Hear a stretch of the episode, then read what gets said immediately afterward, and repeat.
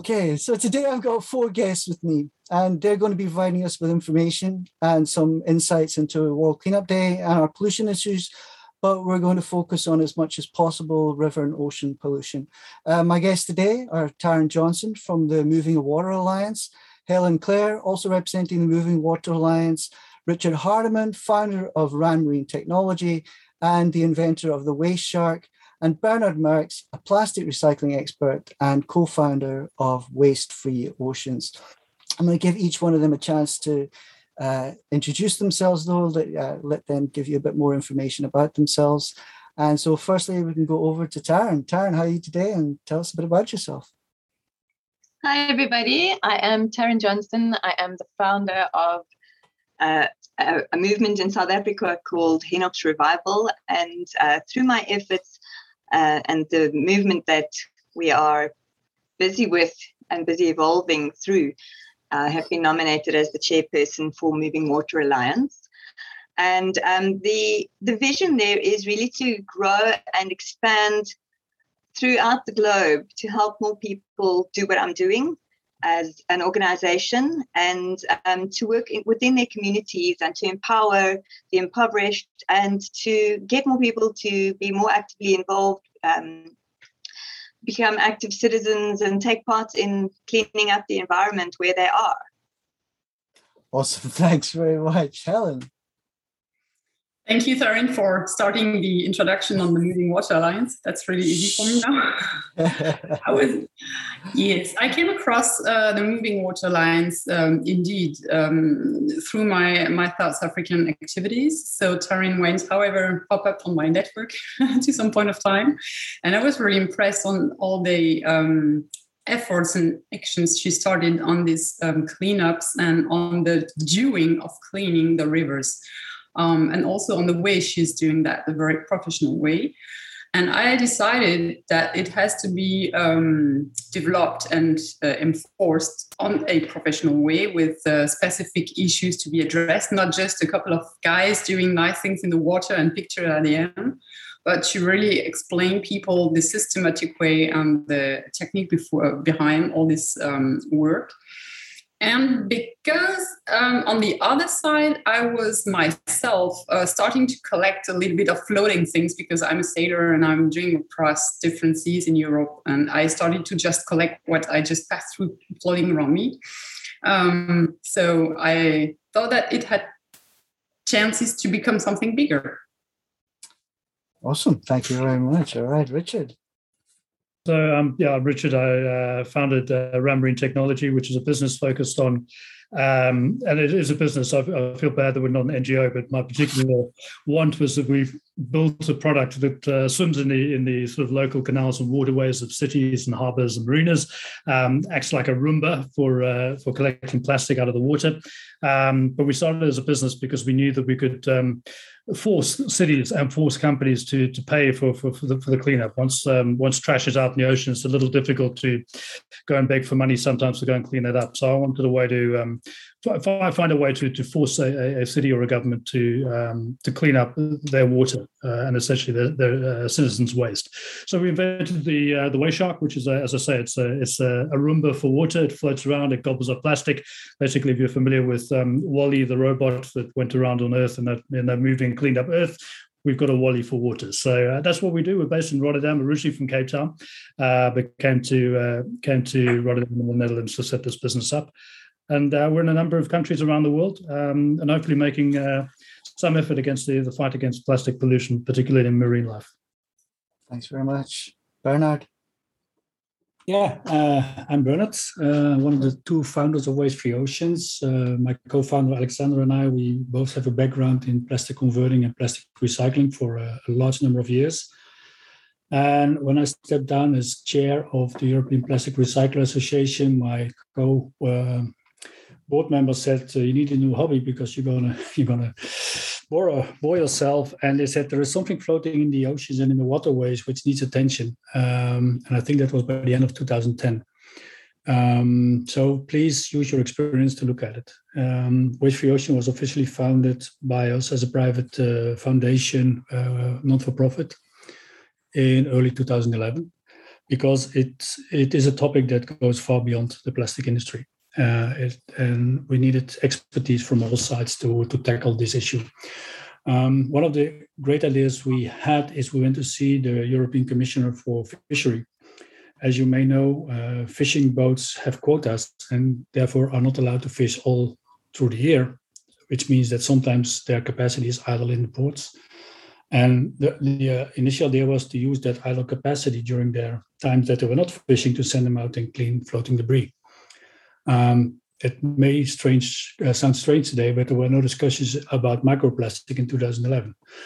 Today, it's in the news every day. So floating debris was the big issue. And um, what we did is a project called Fishing for Litter, which we revived. We didn't invent it, but we revived it to send out actively fishing boats and other vessels to, with trawls to clean uh, certain areas. But of course, you need to look at the source of the problem and close the taps. So we went, of course, to look where does the material come from? What type of material is it? And what can we still do with it when we take it out of the water? So one of the first projects already in 2011, which we produced, was the ocean model by Ecover, a, detergent brand in, in Belgium. And this has been followed by many others. Um, where today there's a big discussion about rivers. I think in 2011 we already went into the rivers because it was clear that the rivers are bringing waste into, into the seas and into the lakes and into the oceans. Uh, one of the largest running project, the longest running project we have is in the Danube. And together with uh, local NGOs and a lot of local partners, just to give you some idea, we took out roughly 1.2 million bottles last year. And all of that has been converted into new products. Um, and next to bottles, of course, all the other debris which we found. Um, and to also work, uh, being close to the commission, also of course work on legislation. So in 2019 there has been uh, legislation which had the basis of anti-litter measures. Um, so this is this is it for the time being, and I'm pretty sure there will be other questions where we can uh, dive into more details. Yeah. All right. So, like, as I said, um, the podcast is very much about um, World Cleanup Day, um, the 18th September. Uh, but you know, what is it, or what does World Cleanup Day mean to you guys and your organization? Um, but also, just you know, that that big question that's out there. You know, how bad is it really? Thank you. I, I think we're, we're, we're quite excited about it. Um, we've we've got some sort of in-house um, plans to go out and clean up. We're, we're a bunch of engineers um, who I'm very lucky to work with 16 sort of guys and girls that, that come from all around the world that are very good at what they do, but very passionate about about the the the, the environment. So for us, it's a chance to go out and play with our toys, basically. And uh, we we very rarely go out to go and actually clean up um, rubbish. Our our customers do every day, but uh, we we get to test and we get to build. We don't actually go out and um, and, and, clean up other people's rubbish. So I, I, think we're looking for forward to that point of view, uh, forward to in, in, that point of view, as sort of a collective team outing to go and uh, and do some good, which is exciting, and do some good with our products, which is equally exciting. To me personally, and probably probably I could speak for the group for, for, for the company as well, that I, I, think this kind of represents a day that, that puts a spotlight on, on, on what we're trying to achieve and, and what other people are doing around the world. We said earlier, 180 countries being involved. I mean, that's that's a massive clearing of house um, which is exciting. I, would love to see the results also collated afterwards and see what you know what the world did to clean up our our backyard. I'm quite excited about that. But I think it, it highlights the problem. Um, and I, to be honest with you, we, yes, it is in the news all the time, and it, it, it's my worry is that we don't know how much of a problem it really is. Um, I, I, think we, we see it on a daily basis, potentially because we're right in the middle of it. I don't think um, the normal sort of population realizes how bad it is. And there's a lot of studies being done and there's a lot of cleanups being done. But my my worry is that we we we we don't know exactly how much is out there already in the oceans. And my fear is it's a lot more than we think it is. Um, and I, and I, I think that I hope anyway that this kind of a day um, puts a, puts a spotlight on, on on what can be done to reduce the waste um, that uh, we're not we're not anti-plastic as a business. I think plastic is a great and useful tool. It's more how we dispose of that plastic, and I think the more people that are aware of um, the damage that's been done just by dropping a simple, co- um, I, I, won't name brands, a simple bottle, plastic bottle, uh, and, and then how, how it ends up, and you know, it goes into a store. We're not sponsored. Well, no, yeah, absolutely. But I feel like I'm always picking on one particular products because um, because it's easy. But um, you know, just that, that that journey of how how how a, a, water bottle can go from you know being used for a minute and a half while you drink that water to where it ends up, you know, sort of deep out in the ocean, in the middle of nowhere, and starts to be broken down into microplastic. I, I, I think people need to understand that journey more and not be so frivolous with, uh, well, maybe it doesn't happen with this particular bottle. You know, um, it happens with every bottle. If it's not recycled properly, it's a problem. Um, so I, I think I think these kind of days, um, particularly the 18th, the whole world focused on it. I think it's magnificent, and I, I just hope it has the effect that, that, that it should have um, on, on, people and bringing attention to just how bad this problem actually is worldwide. Taryn, I want to just bring it to you quickly. Um, you know, you had that, uh, you started that uh, organization, the Hennops Revival, um, and got involved in cleaning up one of your local rivers. Um, how do you feel this day is going to impact you and what you're doing? Uh, you know, with moving a water alliance in mind as well as, you know, your own projects in mind as well. You know, so World Cleanup Day is great because it brings a whole lot more people to the party, and um, it it brings a lot of awareness um, to a lot of people that would ordinarily not be doing anything um, on any other day. World Cleanup Day gives them an invitation to to join in somewhere. So that's why uh, you know we would like to support other uh, organizations who are hosting cleanups promote them on social media, get more attendees and more people actively involved to see how it is. Because you, if you don't see it, if you're sitting in your office every day, you and you don't see it, you don't really necessarily realize how bad it is. And um, you know, from someone who's being on the ground and working at this, you know, from the ground up, I see how bad it is, and I know that we don't have time. So uh, I'm just throwing myself in there hook, line, and sinker, and um, in as as far as can be. So um, you know, as a as a support, um, I will obviously attend a cleanup, but I just won't be organising myself. Um, you know, a Hennops one, but they will be in you know one of the tributaries. They will be definitely be. I'll probably go to two or three different cleanups that will be happening on that day. But the reality is that we do not have time we don't have time to waste to you know sit and discuss or think about ideas. We literally have to all play our part you know however that part may play out whether it's through just conscious consumerism buying things differently you know and when you go to a cleanup it kind of changes you as a consumer because then you start to realize like oh but i've picked up this in the in the river you know and at the end of the day, you know, we don't really go to the shops to buy that styrofoam tray or to buy that plastic packaging that it comes wrapped in. But we're left with no choice. That's how it's sold to us. And, uh, you know, so going to a cleanup of any measure will affect you as, as, a, as an individual, as a consumer, and help you make better choices. So it's something that I highly recommend each and every person does. I have a lot to add. wow, how impressive when I listen to Taryn. She's doing so much, you know. I'm so far away from that. I'm so far away from that. World cleanup day, you know. I mean, I'm spending a lot of my time working, working on the industrial side, to be honest, because water is not just environmental and plants. I mean, water, you got a lot in the manufacturing, you got a lot in the production. You need water for cooling, you need water for recycling, you need water for process oh, and when I'm tired at home, I come back and I see on the internet, oh, another work day of whatever. Yeah. And when you think about it, there's a lot of causes that are important. There's a lot of issue to talk about. But think about the World Cleanup Day. There is one massive, amazing thing. It's a topic that is concerning everyone, not just a specific gender, not just a specific region, not just a specific age.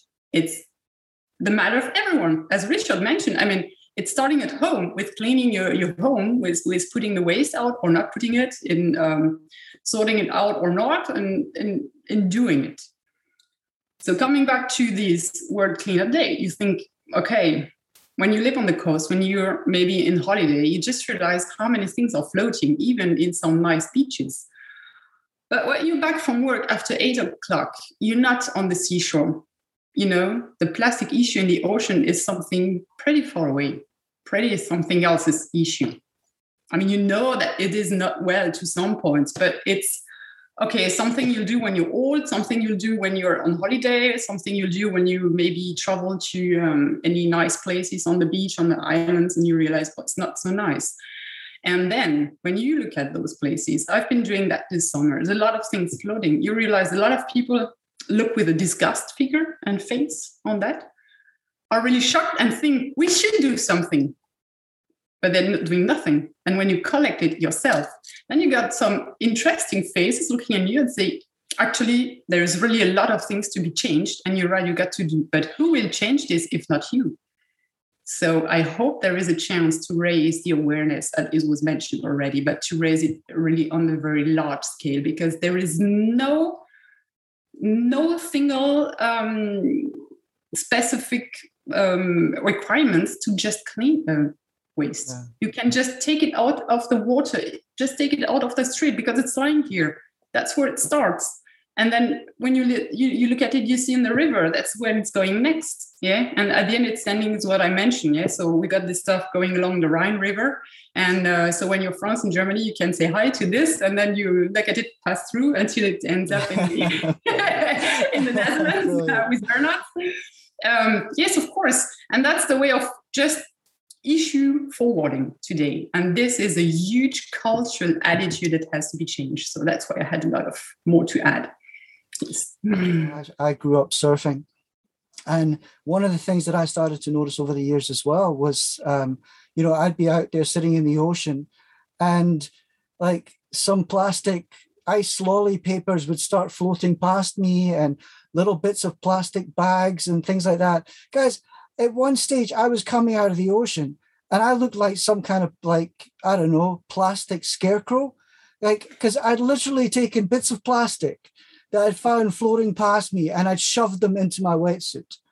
You know, this kind of thing, because I, I couldn't do it. I couldn't, uh, you know, just watch this stuff like float past, you know, and at the same time being on beaches, you know, like, you know, just sitting there and the wind gets up, especially in places like Cape Town, the wind would get up and the next thing you know, like there's like rubbish blowing everywhere and people just watching it blow by, you know, like so like it's somebody else's job. Bernard, like I, you know, in terms of where you're coming from, you know, um, with uh, your organization, like how does this how does this day impact you? Um, what do you hope to to get out of it?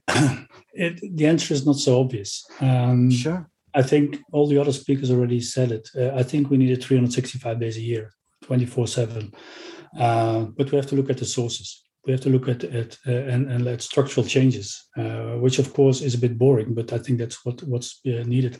The good thing about previous cleanups is that uh, people gather data, and this data have led to like kind of top 10 and top 20 or top 30 most littered items. And as you may know, your commission has uh, made a single use plastic directive based on the top 10 most littered items. So there is a political decision making based on, let's say, the findings of all those volunteers and all those people uh, actually on the streets and, and, near the riverbanks who actually did something to raise the issue. Um, what we are contacted, we're often contacted by other NGOs because there are a lot of NGOs. Already in my home country, the Netherlands, I could think about two or 300 NGOs dealing with this issue. So it's a fragmented uh, group of people, but all full of energy and all full of inspiration, and all full of enthusiasm to make a change. The biggest challenge they have is what do you do with the stuff when you get it out of the water? Because in some countries, you may have an infrastructure. In some countries, you just put it on the nearest landfill where after the next rainfall, it's back in the rivers. So you have to also look at uh, beyond, let's say, the reason of those products being where they are. Um, we just passed on the 1st of July this year a deposit fee on our small bottles, which was a 20 year fight in a well developed country as the Netherlands.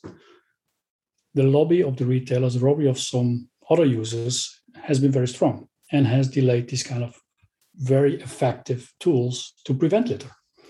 What we also saw when digging through all the piles of data is that we see a lot of landfills are based very close to rivers because the soil and the land is very cheap. It is not good to build houses. So municipalities have used these places to dump litter. And then, of course, Uh, I think Doreen, you mentioned you've got tides, you've got rain seasons, and the stuff is out there.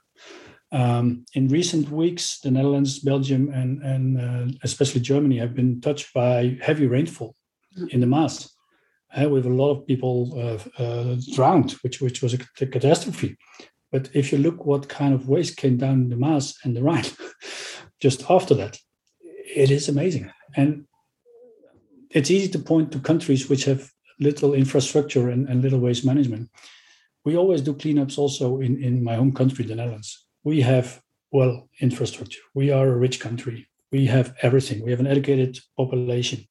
And in the city heart of Rotterdam, uh, I think you can see that, Richard, uh, we take out thousands of pieces of litter. So it's not only the underdeveloped countries, it is especially also our countries, our consumption patterns. Uh, I was in Copenhagen uh, to give a presentation a few years ago to, to the Danish Parliament and I was uh, sitting in a hotel not too far away, just to the riverside and to the to the port side. And I had to cross a small bridge to go into this into this hotel. And then they said, uh, "We wish you very much welcome." I said, "I don't feel welcome. Have you seen what is floating around your hotel?" And then he said, "Yeah, there was a festival yesterday."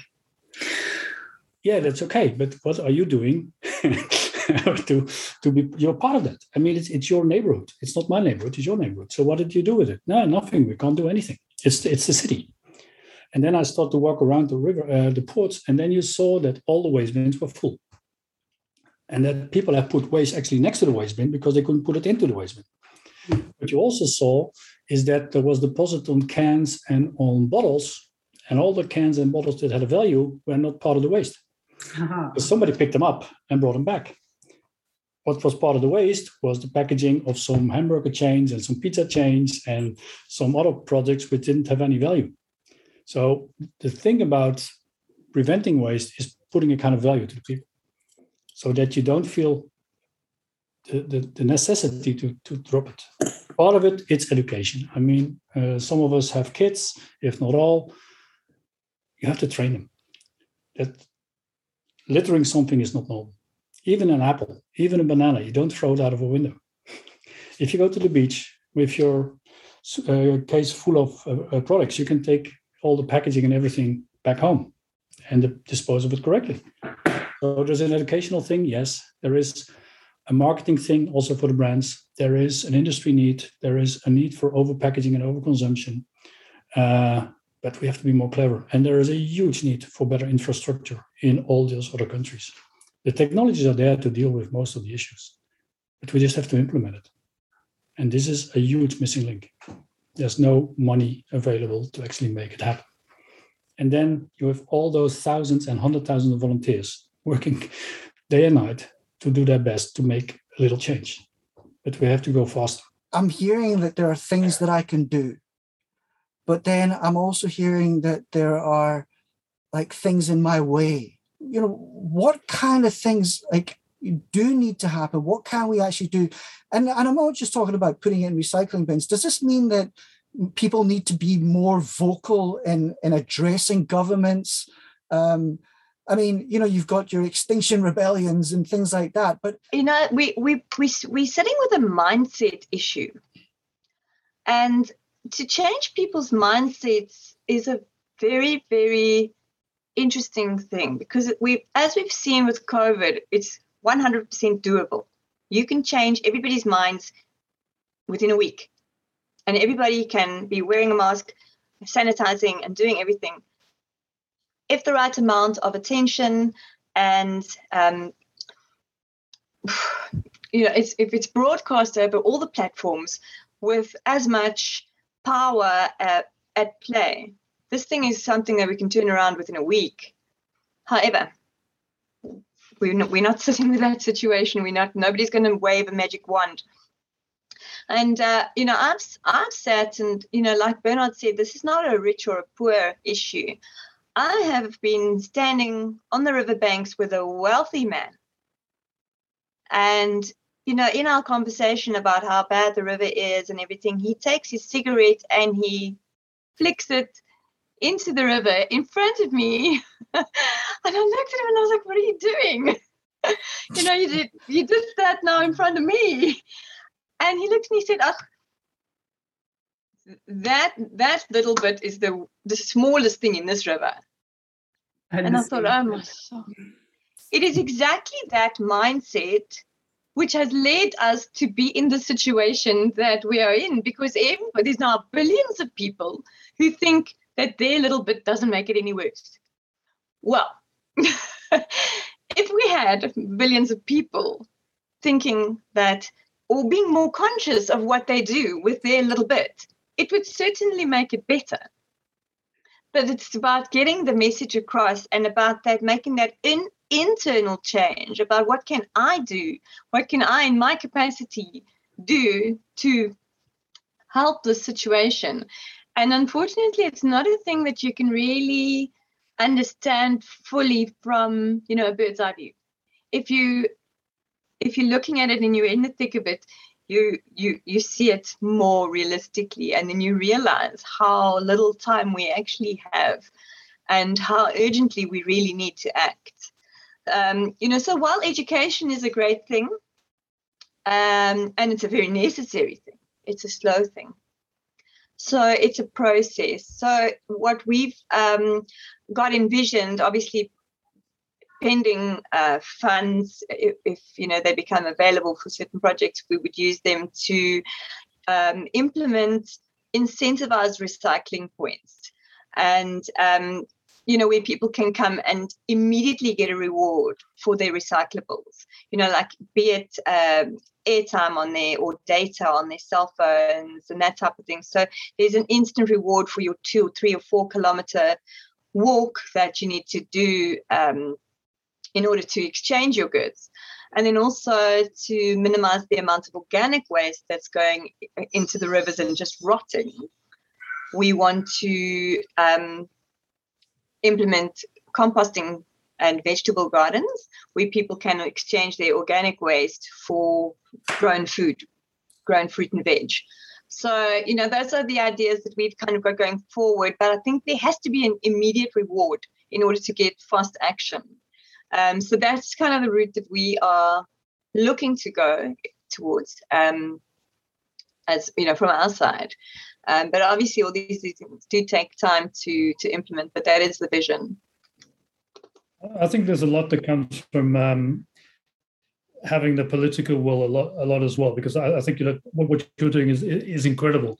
You know, but but unless you have um, a political, and this is why we we try and force we work we work mainly at city level, state level, especially in the US. But you know, forcing them to see, well, we'll we'll give you a tool that will do it better, quicker, and easier. So you don't. It'll cost you less. You know, you've got to you've got to sort this out. Here's a cool tool that might be able to, to help you. If we were we were in Thailand um, a year and a half ago, in Bangkok, and they got two really you know the government agencies are looking at how they can clean the mess up in Bangkok, and there's this there's this huge canal system where people live on the side of the banks of this um, uh, canal, and, and that canal is their waste management system. They don't have people coming around every Thursday to pick up their bottles and every Tuesday to pick up the other waste. You know, they that that literally is a bag. They put all their rubbish in a bag and they throw it over the edge of the balcony into the water, and that water is not. I mean, it's it's probably some of the most disgusting. Uh, we we traveled five kilometers on a boat through this thing, and it was three or four foot deep of plastic bags, nappies, just crap. I can't. Sorry, it was just horrendous. You know, organic and inorganic. Um, now they're, they're, they're, they're sending guys in with boats to take it out every day, but they're doing it not because it's a um, it's a good thing to remove the plastic. They're doing it because it's fouling up the city system, and that costs them money. So there's a commercial problem for them. Um, they're not they're not addressing it at a plastic pollution level. They're, they're addressing it because it's a problem. Um, then we went to Rayong, which is further up, but it's a tourist problem. Now they've got all these tourists flocking to this beach area, but there's all this rubbish. So now they want to clean it up because it doesn't look good for the tourists. But nobody's addressing it from a plastic problem. If we could just reduce the amount of plastic that we have, or recycle more, educate the population, and stop that plastic getting in the water in the first place, you wouldn't have either of these problems. You know, fouling up of canals or embarrassed um, city officials with tourists. But no one's addressing it from from from that point of view. They're addressing the the, the end problem and not not right at the the, um, the systemic problem that is happening. Um, you know. Uh, you know, every every two or three months there's a big flood in Durban Harbour. Everyone moans about it. It makes the news, but no one goes up the rivers and goes, how can we how can we solve this problem before that that rubbish is rushed down, um, washed down? Great example is India. I know every four years we get a call from Indian um, government officials asking if we can send quotes for, for, for our units out there because there's another election happening.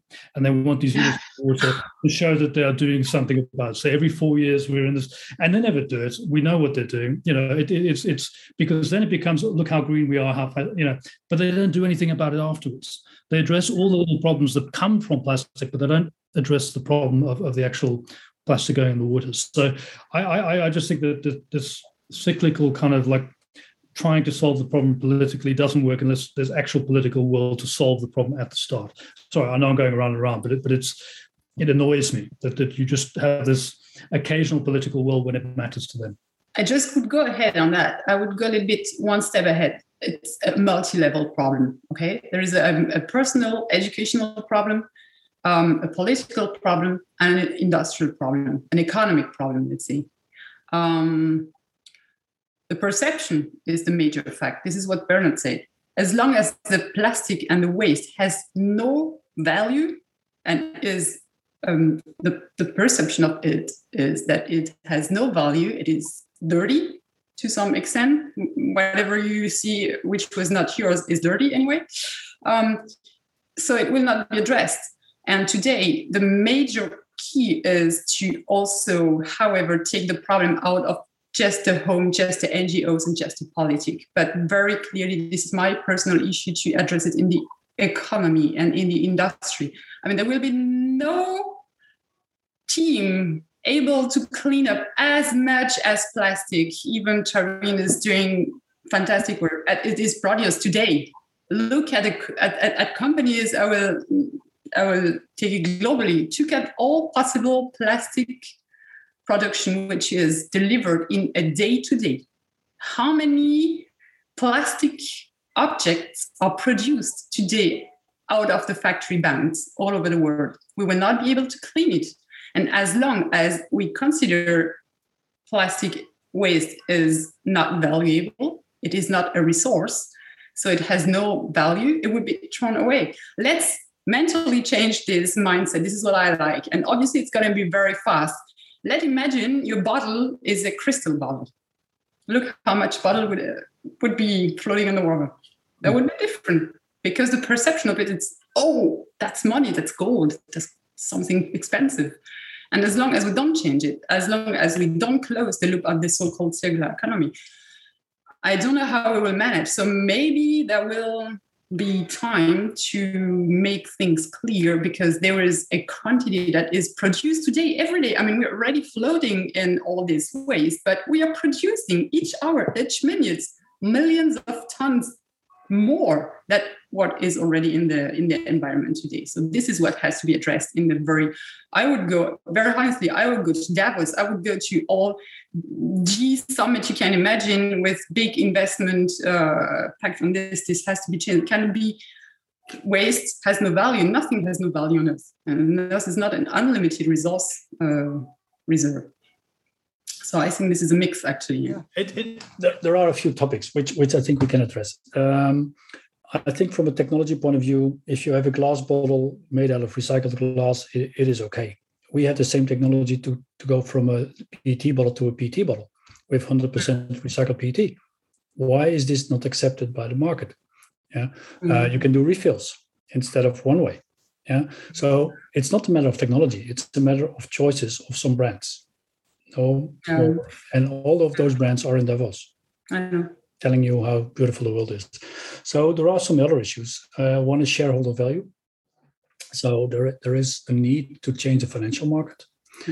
Um, we see, for example, in the Netherlands that the pension funds put pressure on our dear friends from Royal Shell to change course in the oil production. Um, so you see those trends coming. There's another one. If you replace virgin plastic by recycled plastic, you save CO2 emission in the area of 30 to 80%. This has no value. So we need to get a system of credit, carbon credits, there is a European law, and I'm pretty sure in other parts of the world there are similar things. The polluter pays. So if you are not making it easy for, for people in between to actually make that change uh, because of an economic factor, then you have to create economic factors. And it's not taxation. Taxation doesn't work. Taxation is okay, I punish you, and then you just put the tax down the stream. so it's in the end the consumer. You have to be more clever. And, and, and I agree with Richard, you need brave politicians. Fortunately, in Europe, we have a few at the moment. Yeah, um, and hopefully also in other parts of the world uh, there are signals of hope, but it's a long way. And the lobby powers of some international companies is huge. If you bring any product in the market, uh, you should be kind of liable for the end of life of, the, at least, uh, and you have to go to a circular product. You have to go to design, but that has to be done sometimes by legislation because it's not done voluntarily. But then you have to stimulate it. You also have to uh, award the front runners. There are front runners. Yeah. When we started to work and, and thinking about the idea to use the fishing fleet of Europe or parts of that to, to clean up the, the material, we came for the first time ever into contact with fishermen. I mm. came to a port and I started to realize how much plastic, yeah. you couldn't imagine that, how much plastic is in the maritime industry. Look, just the fishing gear and ropes. I mean, we I was working 20 years in, in the plastic recycling and plastic converting industry. I was not so much aware that that's a fishing gear was made out of plastic. So it's it's even it's even also within the industry. Sometimes you're blind of things. Mm. While looking at this issue and talking to those people, you started to understand that there's an issue. They didn't know what to do with the nets because nobody wanted them back. Mm. Which ended up in two recycling plants in Europe. One is based in Slovenia, Aquafil, and the other one is based in Denmark, Plastix, in which I'm involved to recycle fishing gear and ropes. And we actually last uh, two, three months ago, we managed to go from rope to rope. So the technologies are there. We can close the loops. There is legislation now in Europe to start pushing that. It will co- become valid in 2025. It's too late. Mm. Yeah, and and that's Europe. Then we have uh, Africa, we have the Americas, we have Asia. Yeah, mm. so uh, there is a long way to go. It's not a lack of technology; it's a lack of brave industrial leadership and it's a lack of brave politicians.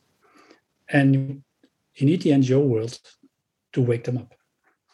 You need social media to wake them up. Mm. You need those kind of bad images from the rivers uh, Taryn, you're, you're looking at and, and, and all of us are seeing all around the planet to wake them up. But they also have to move. And there are elections. But if you ask people to elect politicians, there are many things they're looking at. So it's not only about litter, it's not only about waste. When we the link to water, when we started to talk in, in, in the late 2010 and early 2011 about uh, the problem of litter and waste and, and dirt and whatever, nobody wanted to listen because nobody wants to listen to problems. Mm. When we started to explain that there is a need for clean water, everybody understands because you drink water every day. So we started to change our stories that uh, we were like looking for opportunities to get clean waters all around the world obviously clean water means no litter means no medications means no whatever yeah uh, sewage systems needs and and then you got into a kind of more positive debate. It was less aggressive. It was differently. It was different people came to the table. The water management companies came to the table. Um, so it was not only the industry, it was not only the brands. You got other people, you got academia and universities to the table with their knowledge. And they did research on what's say on microplastic. They did research that say that microplastic not only come from plastic, they also come from car tires. They also come from paint. So you got involvement of other industries to deal with the topic, which makes it maybe more complex, but also more urgent. Mm. Yeah, and I think that's that's where we are today. We are at the momentum. I think COVID uh, has two things. I think everybody around the planet has has been waken up that nature is stronger than human beings. The second one is it created another waste stream. Yeah. Gloves and masks, which is not which is not making it easier. Right? yeah, yeah. But I think in the end, uh, people are waiting for leadership to make a change and um, and it can be on a local level, it can be on, on a national level, it can be on a global level, but we we don't have enough leadership yet.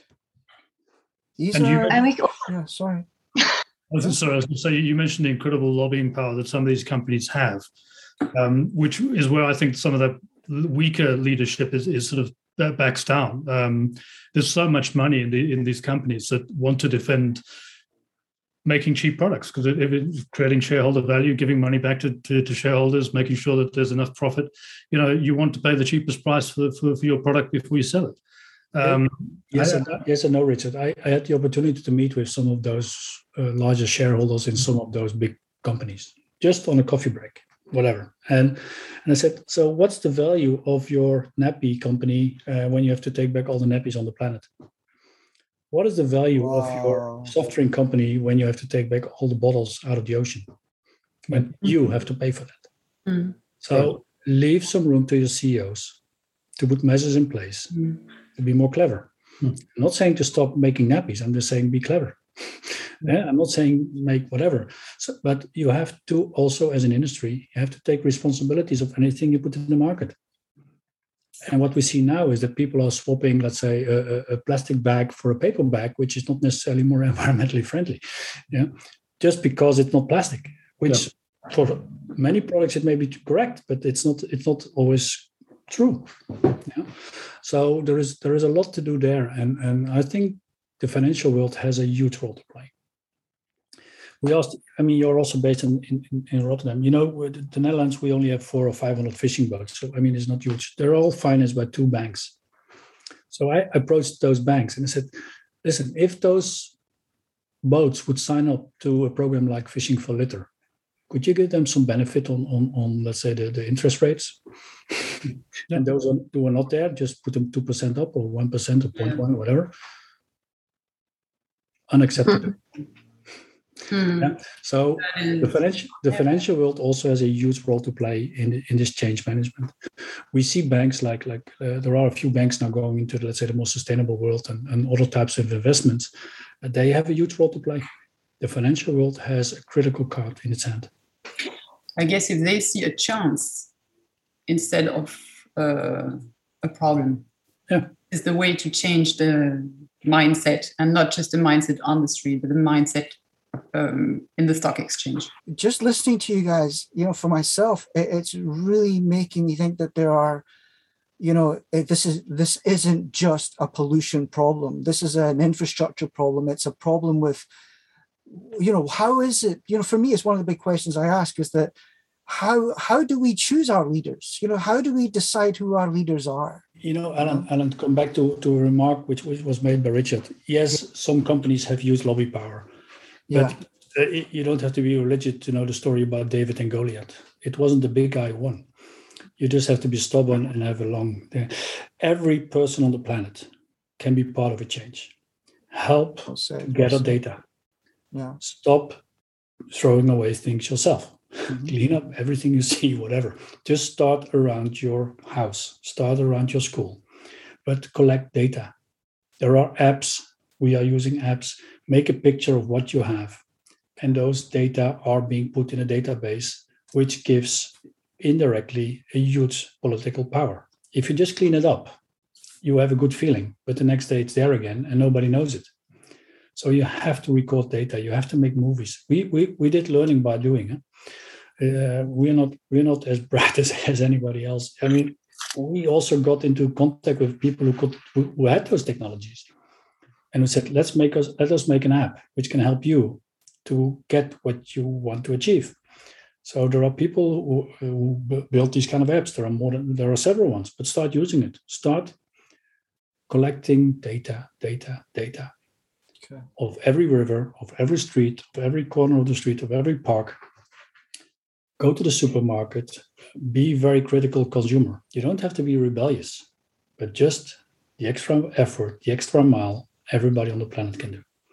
Right. And of course, there are people who are worried about the next day because they don't know what to eat and they don't know what to do, but they don't want to live on a landfill either.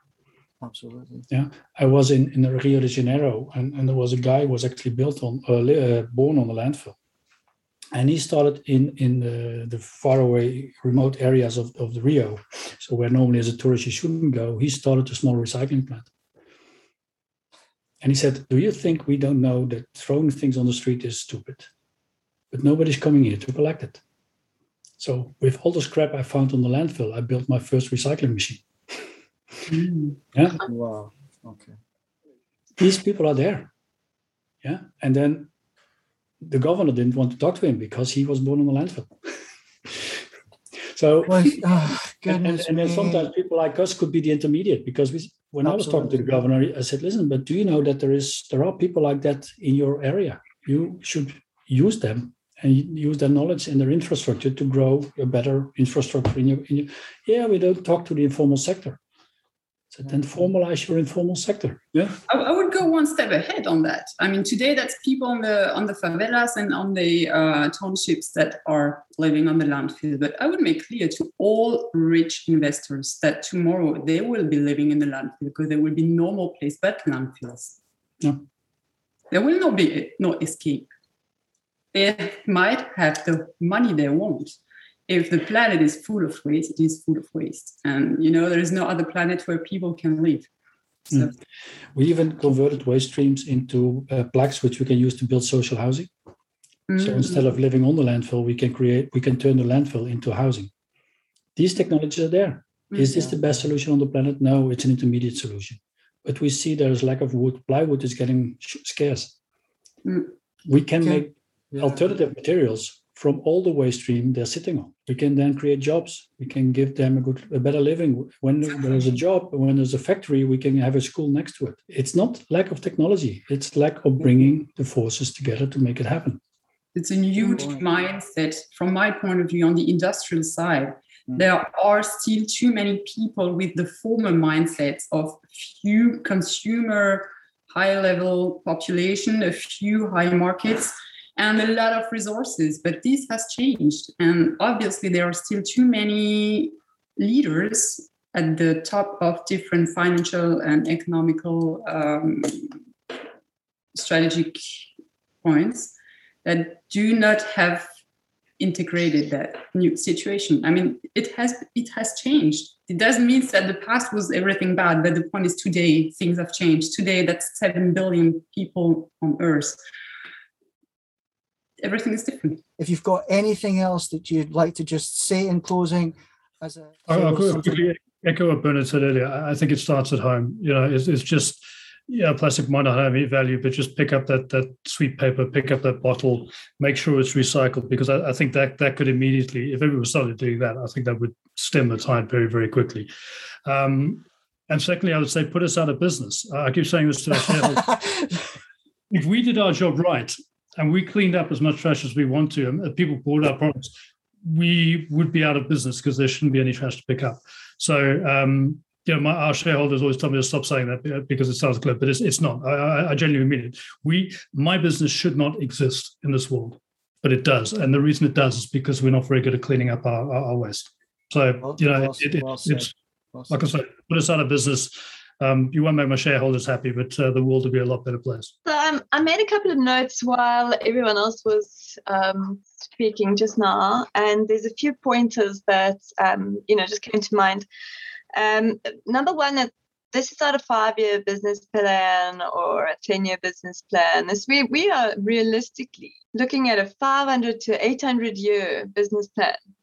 If you consider the amount of time that plastic takes to biodegrade or just become nothing again because of all the microplastics. We, you know to to completely rid ourselves of plastic if we would started yesterday we would still be looking at a minimum of 400 years um, to be completely rid of plastic.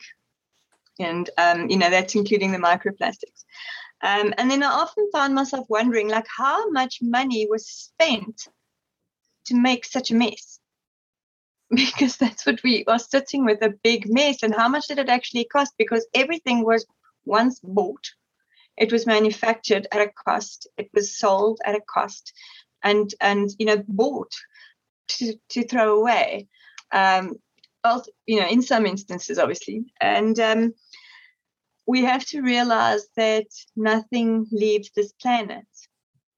That even your first toothbrush still exists in some way, shape, or form. on this planet. And I mean, I'm, I'm, I'm 45. I've gone through a number of toothbrushes, and scary to think that my first toothbrush is still around somewhere, you know, and um, and that's just a toothbrush. So I always ask people just to pause and reflect because the state of our rivers and the state of our water is a direct reflection of our disconnection to ourselves because we are beings made up of mostly water. And um, we need to reconnect to ourselves in order to understand what we are doing to our water because what we do to water, we are doing to ourselves. So we need to be the change. We need to step up and make it make a big noise about this. We need to really challenge everybody to do the same and to look after look out for themselves. Because that's what we do. We're only looking out for ourselves. At the end of the day we all are here and we need we need to stay here. We're not going anywhere else. This is the place this is the one only place we've got.